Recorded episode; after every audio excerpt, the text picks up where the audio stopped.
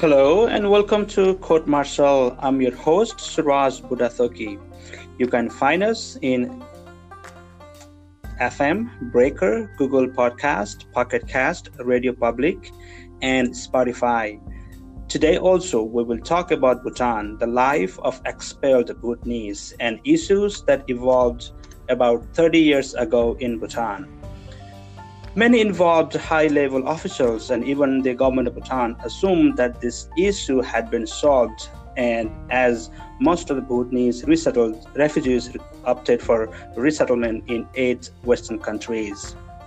Currently, about 110,000 Bhutanese refugees found a new home and hope and living away from their loved ones, and thousands are still in makeshift camps in Nepal. In this segment, we will divulge into some significant events that took place before the 1990s, which resulted in forceful mass migration, especially from the southern part of Bhutan. Like thousands of Bhutanese refugees, my guest also lived in refugee camps for decades. I hope this episode will be educational and one of the representative stories of the untold saga that is hidden within the Himalaya. Our guest is Subhas Acharya.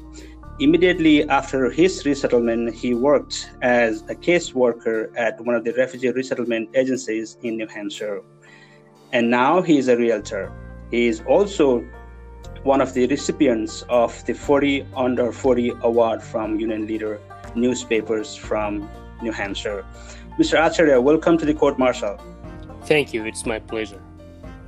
Uh, Mr. Acharya, um, thank you uh, for accepting my invitation to come to this. Uh, so, I want to start off by asking you about your current life. Tell us what do you do? How long have you been in the United States, and how did you land up in the United States of America?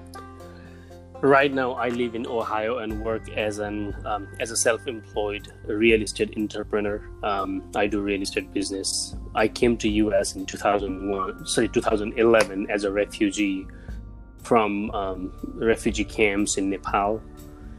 Um, there's a long story when I say about refugee camp. Uh, you know, um, um, I stayed more than almost two decades in refugee camp with other hundred plus thousand fellow refugees expelled from Bhutan, and you know, um, spent horrible life. Um, so, mm-hmm. so through third country resettlement process, I came to US and, and living my new life here in the US. Okay, so in retrospect, uh, how was your life different, uh, you know, back in Bhutan? Um, when we talk about Bhutan, Bhutan is a is a monarchy. Um, I'm like I would say it is. I'm like it is still a monarch, you know, monarchy uh, we will, country. We will come back to politics later part of the segment, but uh, you know, you're in United States of America, you ha- you're you have job, um, but what do you uh, you know uh, think that you are living differently uh, comparing to Bhutan, your life in Bhutan? I was, uh, you know, I was a child when I got evicted. I was just 12 years old in mm-hmm. 1993 so, um, you know, I grew up in a farm, the farm that was just, you know, um, uh,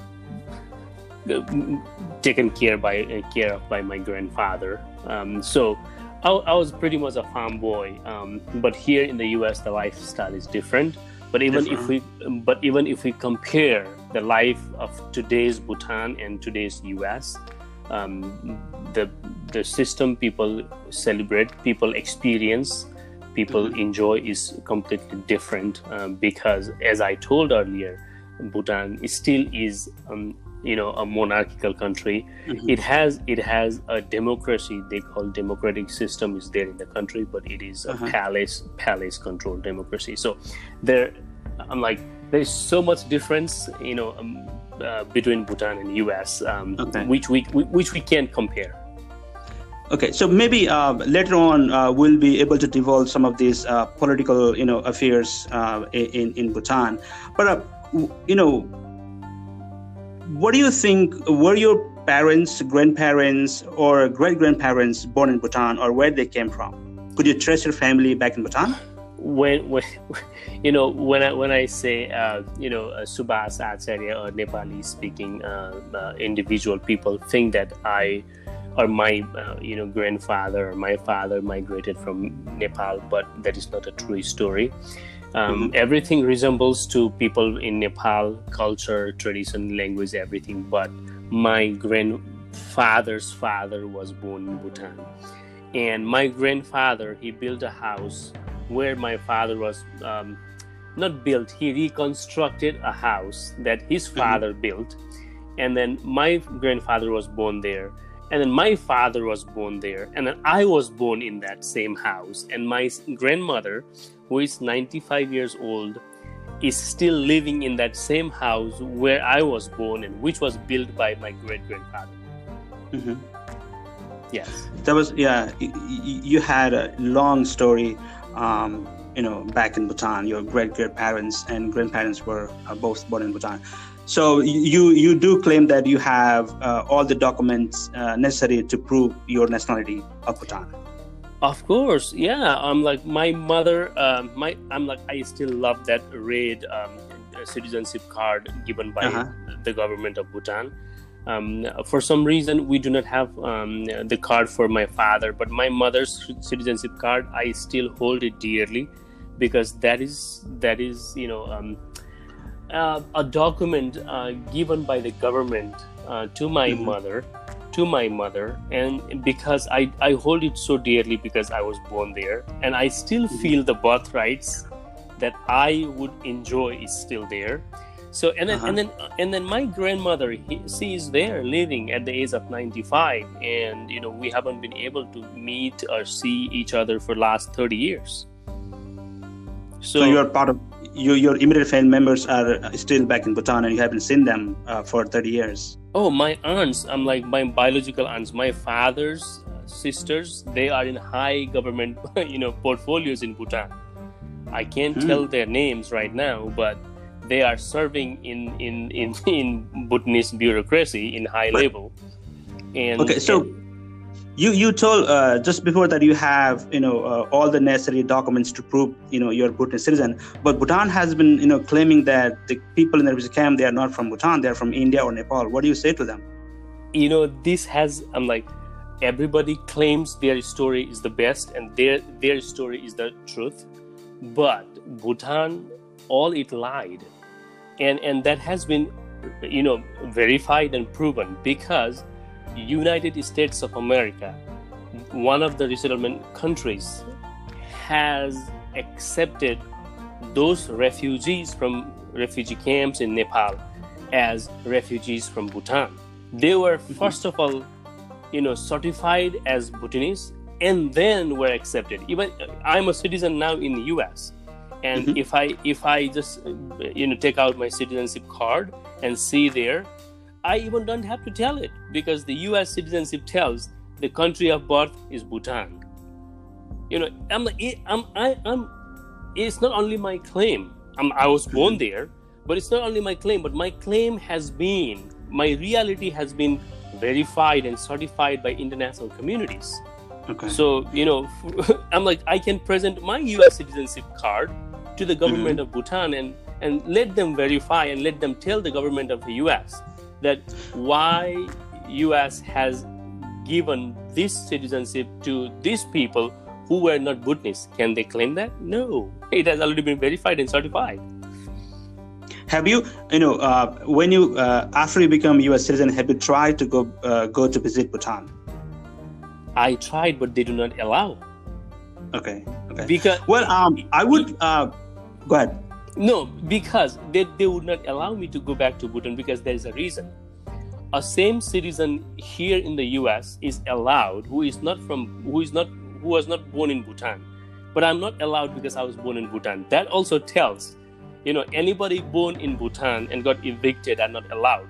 That justifies and certifies that that individual is a Bhutanese.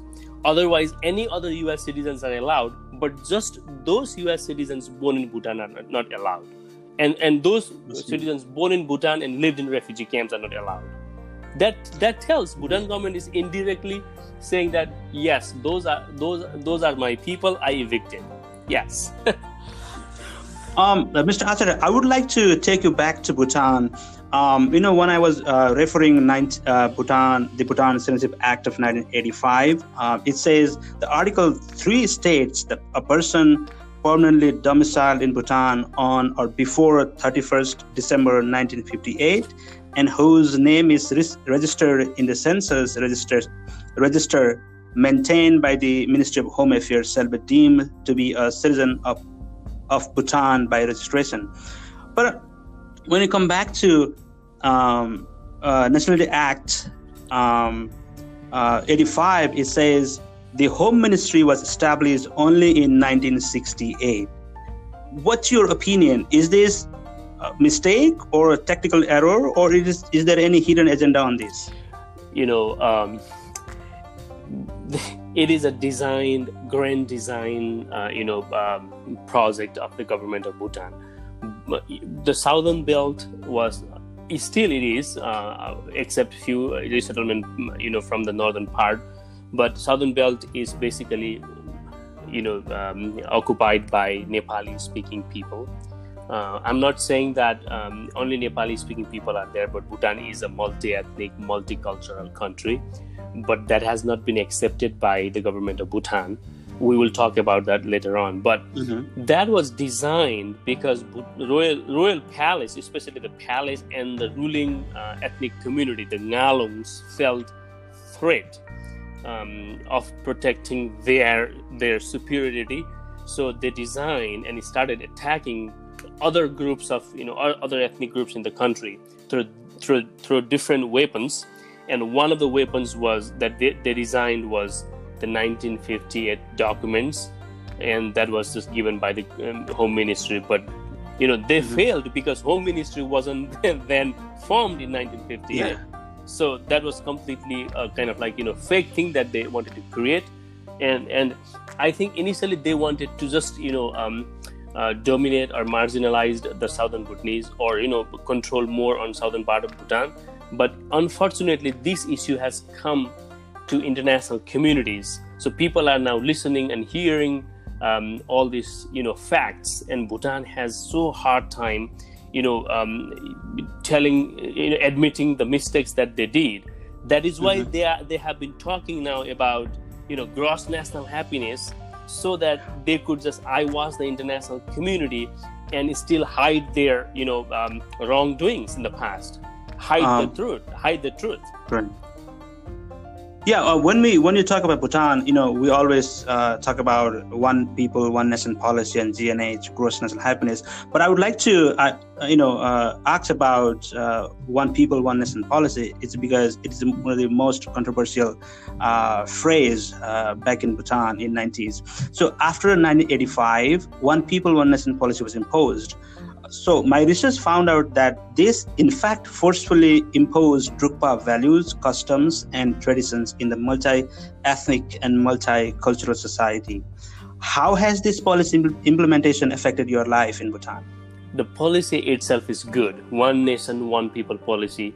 When you when you listen it it is interpreted so good to international communities. Mm-hmm. one country one people one citizen. One citizen in a sense different people unitedly you know lived in that country.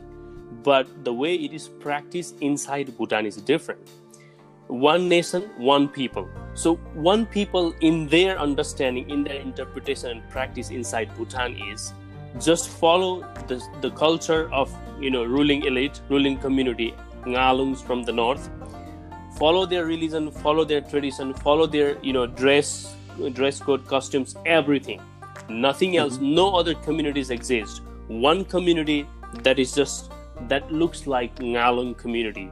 Everybody i'm like forget about your language forget about your culture forget about your tradition but follow ours and that is one people. That is how that is how it is implemented inside bhutan. But when it comes to you know talk in the international forum the Bhutanese officials they they just I'm like phrase it so clean and they define it so I'm like alluring and attractive that oh we wanted our one country Bhutan and and our one people we are united but this is not the fact this is not the not the true uh, you know meaning of one nation one people policy Um, okay. It so, is, it is it is designed completely to control. Um, you know, um, I would not say simply control, but you know, um, it's kind of like um, um, how do you phrase it? It's just you know. Tr- slowly killing other communities meaning like when culture is not allowed when the cultural things are not allowed to practice language is not allowed to you know um, uh, communi- be means of communication there then that's how slowly they're enforcing their cultural values their religious values their okay. language so, on other communities that's that's how it is interpreted there in practice okay so obviously, uh, exile Bhutanese, you know, uh, have a different opinion on uh, gross national happiness and one people, one nation policy. So let's talk about briefly, briefly about GNH. So you know, GNH has, you know, four pillars, good governance, uh, sustainable socioeconomic development, the preservation and promotion of culture, and environmental conservation. Which one you don't like it? Where is your dissent? You know, I'm like, when it talks about good governance, what does that mean? Um, how does Bhutan government fulfill that, you know, criteria? Just that first one, good governance. Because there are, I'm like, out of less than 1 million population, 100 plus thousands have been evicted to be refugees. One big mistake, one bad governance. And then these people, these evicted people, they stayed in refugee camps and never got chance to go back to Bhutan. That is a good governance. That's how the good governance is defined. Completely not. It should not be that should not be the definition of good governance. And if even if you see inside Bhutan right now, even you know those relatives back in bhutan i'm like they are dying they are desperate to meet their relatives i'm like who have been resettled in different parts of the world but bhutan government doesn't allow any of these resettled people to go back. Is that a good governance? This should not be the definition of good governance and i believe it is not. And at the same time if you go to different parts of the country remote areas do not go to specific areas you know designed by the government of bhutan. But if you go to villages people are you know people they do not know you know what is what is going on in the country. They all they know is they have to follow driglam namja driglam namja means the rule um, that the constitution that protects the palace. And it, it, it's just, uh, a system that has been uh, designed to protect the palace. You know um, the king still rules but king exposes so-called democratic government and prime minister to the international communities and says there is election there is um, you know democracy in bhutan. And how come how come a system that has been granted by a king serves the people. No. Um, it serves the palace. So so they, they have they have system design there. They have specific areas for visitors to go and visit. But if you go to remote areas still there is lack of good governance in bhutan. People have been suffering in different aspects. Okay uh, mr acharya uh, um, we're almost at the end of our segment uh, before uh, we sign up would you like to say something that i haven't asked in the conversation you know one Briefly, thing please. one thing i would like to just urge here is you know Bhutan go- government did some kind of mistake in the history. So it ha- um, time has come for the for uh, the government of Bhutan, and then also the refugees to be together. You know, um, uh, I'm I'm saying refugees from Bhutan to be together through reconciliation process. I'm like I do not say that there were no wrongs from refugee side. There could be but 70% is on bhutan government and 30% we are still willing to accept it. But there has to be a way to just you know um, find out a common ground so that we reconcile and then find a, a new way to just you know um, have um, you know bhutanese way now i think i think this is an uh, this creates an opportunity for bhutan to have one nation one people moving forward i guess thank Great. you uh, Thank you uh, for listening to Court Martial. This is your host, Suraj, signing off from today's episode. Thank you.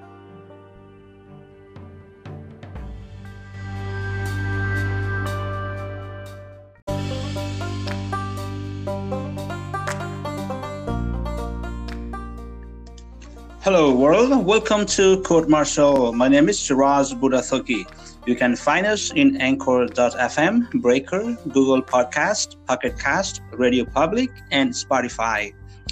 In our previous episodes, we have listened to horrendous personal life stories, their struggle living in refugee camps, and their lives after resettlement. In the various Western countries. Today, of course, we will listen to the personal experience of our guest, but more importantly, we will divulge into more technical issues that stemmed mass expulsion of Lhotshamka speakers or the Lhotshampa population in the early 1990s. Our guest today is DP Kafle. He is a human rights activist Mr. Kafle was politically active in the early 1990s. He's still active today. He worked for postal services and telegraph and did social work at his village. He volunteered at one of the most ever conducted by the government of Bhutan in 1979. Mr. Kafle left Bhutan in 1989 and continued to contribute to human rights and conflict resolution in Bhutan. He has taken conflict, conflict transformation across cultures in school for international training in Brattleboro, Vermont. Mr. Kafle is a recipient of International Human Rights Award in 2008 in Amritsar, Punjab, India. Mr. Kafle, welcome to the court martial. Uh, thank you, Mr. Suraj. Well, congratulations, Mr. Kafle. Bhutan is now what you have imagined 30 years ago. How do you feel looking at the progress made in Bhutan? Actually, I feel that any country cannot progress by throwing out its citizens and not giving rights to promote the promote and preserve their diverse culture. Well, as you have already shared your disagreement over the progress made in Bhutan, let's talk about it. In retrospect, what Bhutan looked like before the passage of the Nationality Act in 1958? Actually, this National Act 1958 doesn't make any sense because most of the ministries were established after 1960 but it uh, did provide citizenship rights to the people living in Bhutan and completely stopped the illegal immigration from 1959. Well, well, this Nationality Act is the most liberal in Bhutan's history. Do you know what changed the attitude of the Bhutanese government to revise it in 1977 and to supersede yet again in 1985?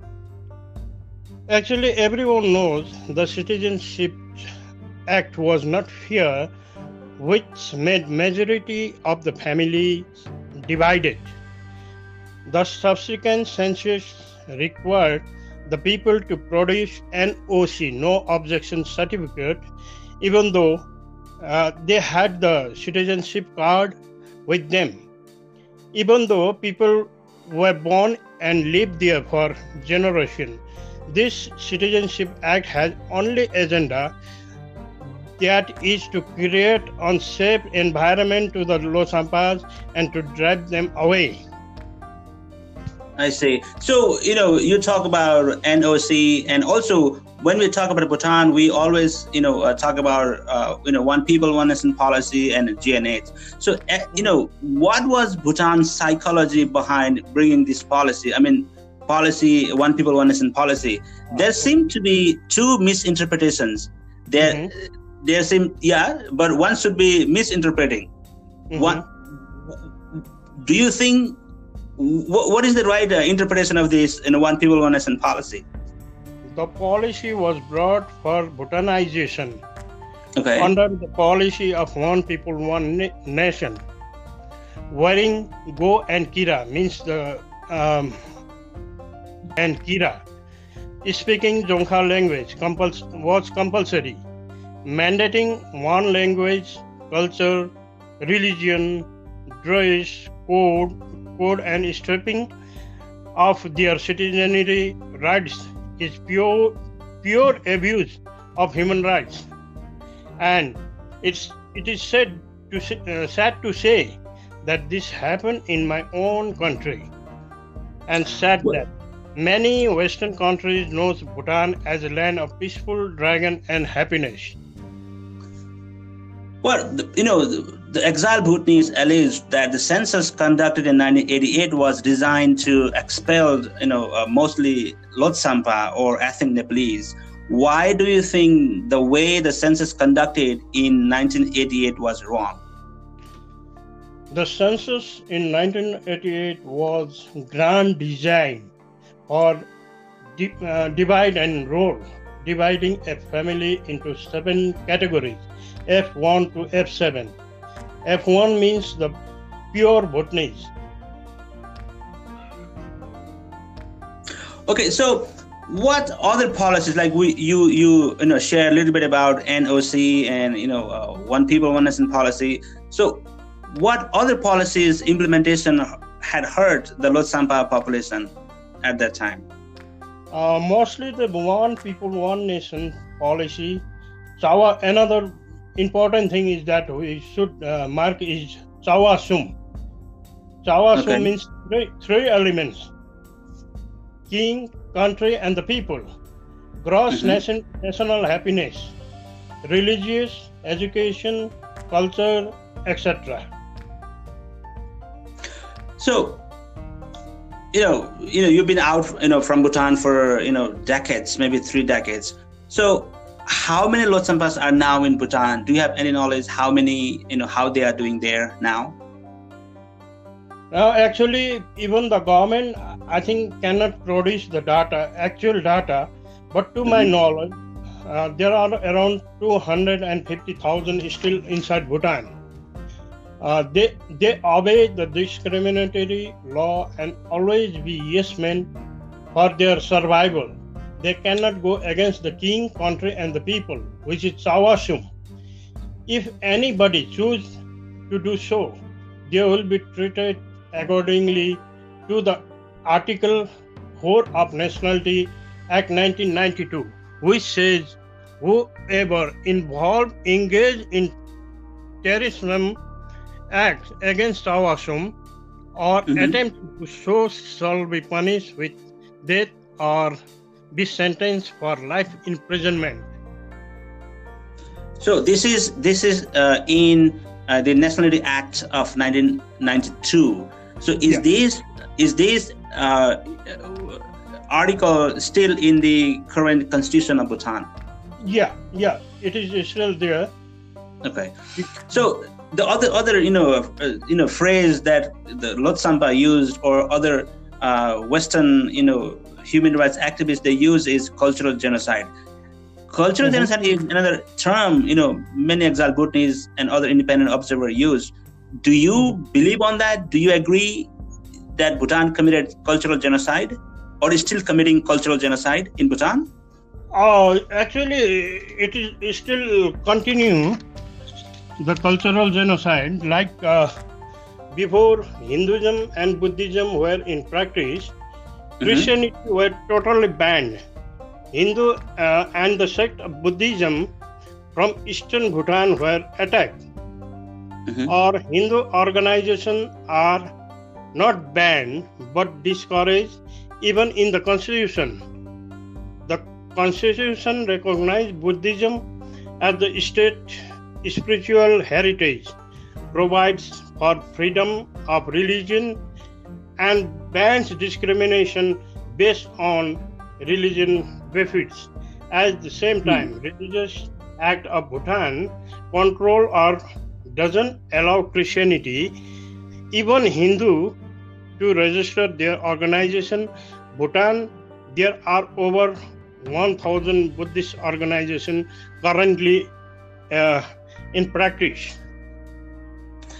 Okay, it, it's not just you know expelled or exiled Bhutanese raising their voice against Bhutan, but international community keep questioning Bhutan about treatment to Lhotshampa population during uh, Universal Periodic Review in United Nations. UK and Northern Ireland raised minority rights, especially of the uh, Nepali speaking population. Belgium mm-hmm. and the Netherlands, Spain, mm-hmm. especially asked about repatriation of Bhutanese refugees, and Germany mm-hmm. Asked about the religious rights, pointing Religious Organization Act of 2005 that limits the free exercise of religion. Mm-hmm. What exiled Bhutanese or human rights organizations and even civil society doing on this front? Do you have any idea? Yeah, actually, uh, we have written many petitions to the various organizations, international organizations, and even uh, to the government, different governments. There should be some independent international organization to mute, uh, mutually uh, settle the uh, this our uh, cause and though the phase is over because most of our friends have been resettled in eight poor countries united nations is the one uh, of that can mediate i see that okay so you are a frontline human rights activist you have traveled the world and attended and presented at various human rights conferences. Is there mm-hmm. any other is there any other example in the world uh, like this? Uh, you know, was solved uh, mutually. Yeah, I've seen that. Uh, oh no, sorry, I have not seen which is solved mutually, but there should be any third party involved to solve this uh, problem. Repatriation uh, should uh, be there with safety, security, and dignity and honor to their original homeland with the involvement of any internationally recognized organization as third party. This problem cannot be solved mutually as there are no impartial rights organization functioning in Bhutan till now. I see. So, in your expert opinion, how would this problem be solved so that both the involved parties would win? Yeah, I've already mentioned that there should be an independent international organization mediating as mutual settling phase, uh, phase is over. So there should be a, a non-partial, very independent organization which can mediate in between the refugees, uh, Nepal and Bhutan, Bhutan's talk.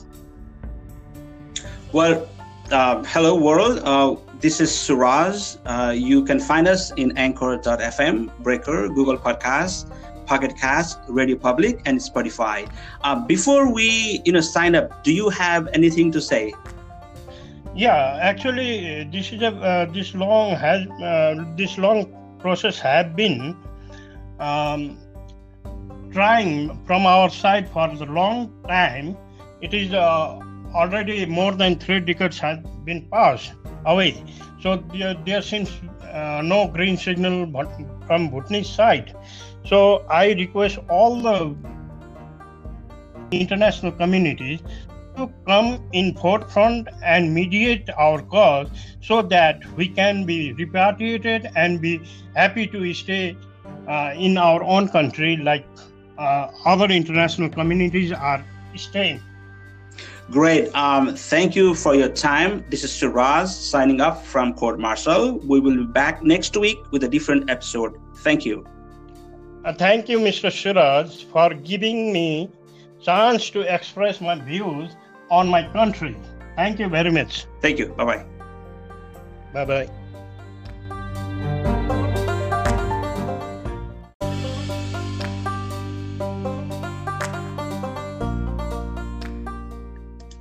Hello, world. Welcome to Court Martial. My name is Suraj Budathoki. You can find us in Anchor.fm, Breaker, Google Podcast, Pocket Cast, Radio Public, and Spotify. In our previous episodes, we have listened to horrendous personal life stories, their struggle living in refugee camps, and their lives after resettlement. In the various Western countries. Today, of course, we will listen to the personal experience of our guest, but more importantly, we will divulge into more technical issues that stemmed mass expulsion of Lhotshamkha speakers or the Lhotshampa population in the early 1990s. Our guest today is DP Kafle. He is a human rights activist. Mr. Kafle was politically active in the early 1990s. He is still active today. He worked for postal services and telegraph and did social work at his village. He volunteered at one of the most ever conducted by the government of Bhutan in 1979. Mr. Kafle left Bhutan in 1989 and continued to contribute to human rights and conflict resolution in Bhutan. He has taken conflict, conflict transformation across cultures in school for international training in Brattleboro, Vermont. Mr. Kafle is a recipient of International Human Rights Award in 2008 in Amritsar, Punjab, India. Mr. Kafle, welcome to the court martial. Uh, thank you, Mr. Suraj. Well, congratulations, Mr. Kafle. Bhutan is now what you have imagined 30 years ago. How do you feel looking at the progress made in Bhutan? Actually, I feel that any country cannot progress by throwing out its citizens and not giving rights to promote the promote and preserve their diverse culture. Well, as you have already shared your disagreement over the progress made in Bhutan, let's talk about it. In retrospect, what Bhutan looked like before the passage of the Nationality Act in 1958? Actually, this National Act 1958 doesn't make any sense because most of the ministries were established after 1960 but it uh, did provide citizenship rights to the people living in Bhutan and completely stopped the illegal immigration from 1959. Well, well, this Nationality Act is the most liberal in Bhutan's history. Do you know what changed the attitude of the Bhutanese government to revise it in 1977 and to supersede yet again in 1985? Actually, everyone knows the Citizenship Act was not fair, which made majority of the families divided. The subsequent census required the people to produce an OC, no objection certificate, even though uh, they had the citizenship card with them. Even though people were born and lived there for generations, this Citizenship Act has only agenda that is to create unsafe environment to the low Lhotshampas and to drive them away. I see. So, you know, you talk about NOC and also when we talk about Bhutan, we always, you know, uh, talk about, uh, you know, one people, one nation policy and GNH. So, uh, you know, what was Bhutan's psychology behind bringing this policy? I mean, policy, one people, one nation policy. There seem to be two misinterpretations. There, mm-hmm. there seem yeah, but one should be misinterpreting. Mm-hmm. One, do you think what, what is the right uh, interpretation of this in one people, one nation policy? The policy was brought for Bhutanization. Okay. Under the policy of one people, one na- nation. Wearing Gho and kira means the um, and Kira. Speaking Dzongkha language compuls- was compulsory, mandating one language, culture, religion, dress, code, code and stripping of their citizenry rights is pure pure abuse of human rights and it's it is said to uh, sad to say that this happened in my own country and sad that Many Western countries know Bhutan as a land of peaceful dragon and happiness. Well, you know, the exiled Bhutanese alleged that the census conducted in 1988 was designed to expel, you know, uh, mostly Lhotshampa or ethnic Nepalese. Why do you think the way the census conducted in 1988 was wrong? The census in 1988 was grand design or uh, divide and rule dividing a family into seven categories F1 to F7. F1 means the pure Bhutanese. Okay, so what other policies like we you you you know share a little bit about NOC and you know uh, one people one nation policy. So what other policies implementation had hurt the Lhotshampa population at that time? Uh, mostly the one people one nation policy. So another important thing is that we should uh, mark is Tsawa Sum. Tsawa Sum okay. means three, three elements king, country, and the people. Gross mm-hmm. nation, national happiness, religious, education, culture, etc. So, you know, you know, you've been out, you know, from Bhutan for you know decades, maybe three decades. So, how many Lhotshampas are now in Bhutan? Do you have any knowledge how many, you know, how they are doing there now? Now, actually, even the government, I think, cannot produce the data, actual data. But to mm-hmm. my knowledge, uh, there are around 250,000 still inside Bhutan. Uh, they they obey the discriminatory law and always be yes men for their survival. They cannot go against the king, country, and the people, which is Tsawa Sum. If anybody choose to do so, they will be treated accordingly to the Article 4 of Nationality Act 1992, which says whoever involved engaged in terrorism acts against our Tsawa Sum or mm-hmm. attempt to so shall be punished with death or be sentenced for life imprisonment. So this is this is uh, in uh, the Nationality Act of 1992. So is yeah. this is this uh, article still in the current constitution of Bhutan?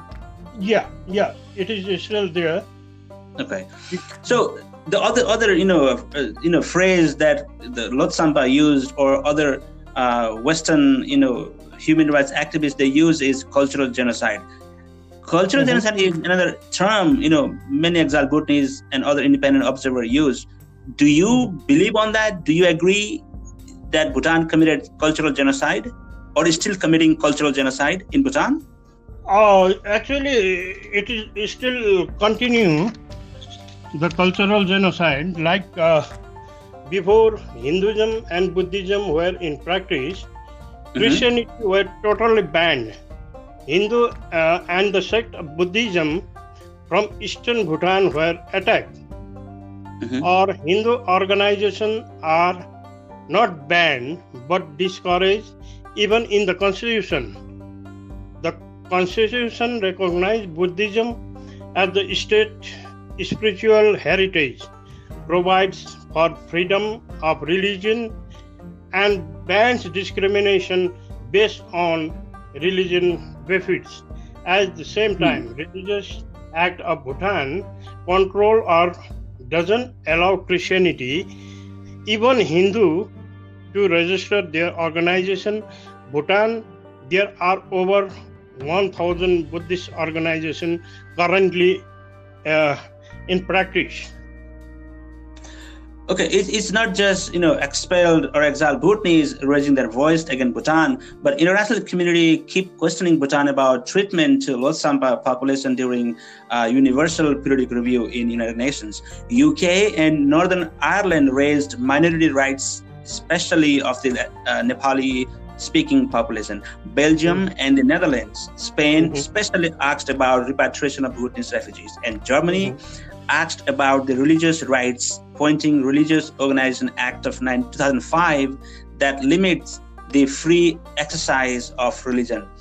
Mm-hmm. What exiled Bhutanese or human rights organizations and even civil society doing on this front? Do you have any idea? Yeah, actually, uh, we have written many petitions to the various organizations, international organizations, and even uh, to the government, different governments there should be some independent international organization to uh, mutually uh, settle the uh, this our uh, cause, and though it, the phase is over because most of our friends have been resettled in eight poor countries, United Nations is the one uh, of you know, that can mediate. I see that. Okay, so you are a frontline human rights activist. You have traveled the world and attended and presented at various human rights conferences. Is there mm-hmm. any other? Is there any other example in the world uh, like this? Uh, you know, was solved uh, mutually. Yeah, I've seen that. Uh, oh no, sorry, I have not seen which is solved mutually, but there should be any third party involved to solve this uh, problem. Repatriation uh, should uh, be there with safety, security, and dignity and honor to their original homeland with the involvement of any internationally recognized organization as third party. This problem cannot be solved mutually as there are no impartial rights organization functioning in Bhutan till now. I see. So, in your expert opinion, how would this problem be solved so that both the involved parties would win? Yeah, I've already mentioned that there should be an independent international organization mediating as mutual settling phase, uh, phase is over. So there should be a, a non-partial, very independent organization which can mediate in between the refugees uh, Nepal and Bhutan, Bhutan stock. Well, uh, hello world. Uh, this is Suraj. Uh, you can find us in Anchor.fm, Breaker, Google Podcasts, Pocket Cast, Radio Public, and Spotify. Uh, before we, you know, sign up, do you have anything to say?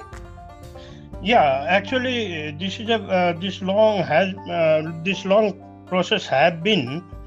Um, trying from our side for the long time. It is uh, already more than three decades has been passed away. So there, there seems uh, no green signal from Bhutanese side. So I request all the international communities to come in forefront and mediate our cause so that we can be repatriated and be happy to stay uh, in our own country like uh, other international communities are staying. Great. Um, thank you for your time. This is Suraj signing off from Court Martial. We will be back next week with a different episode. Thank you.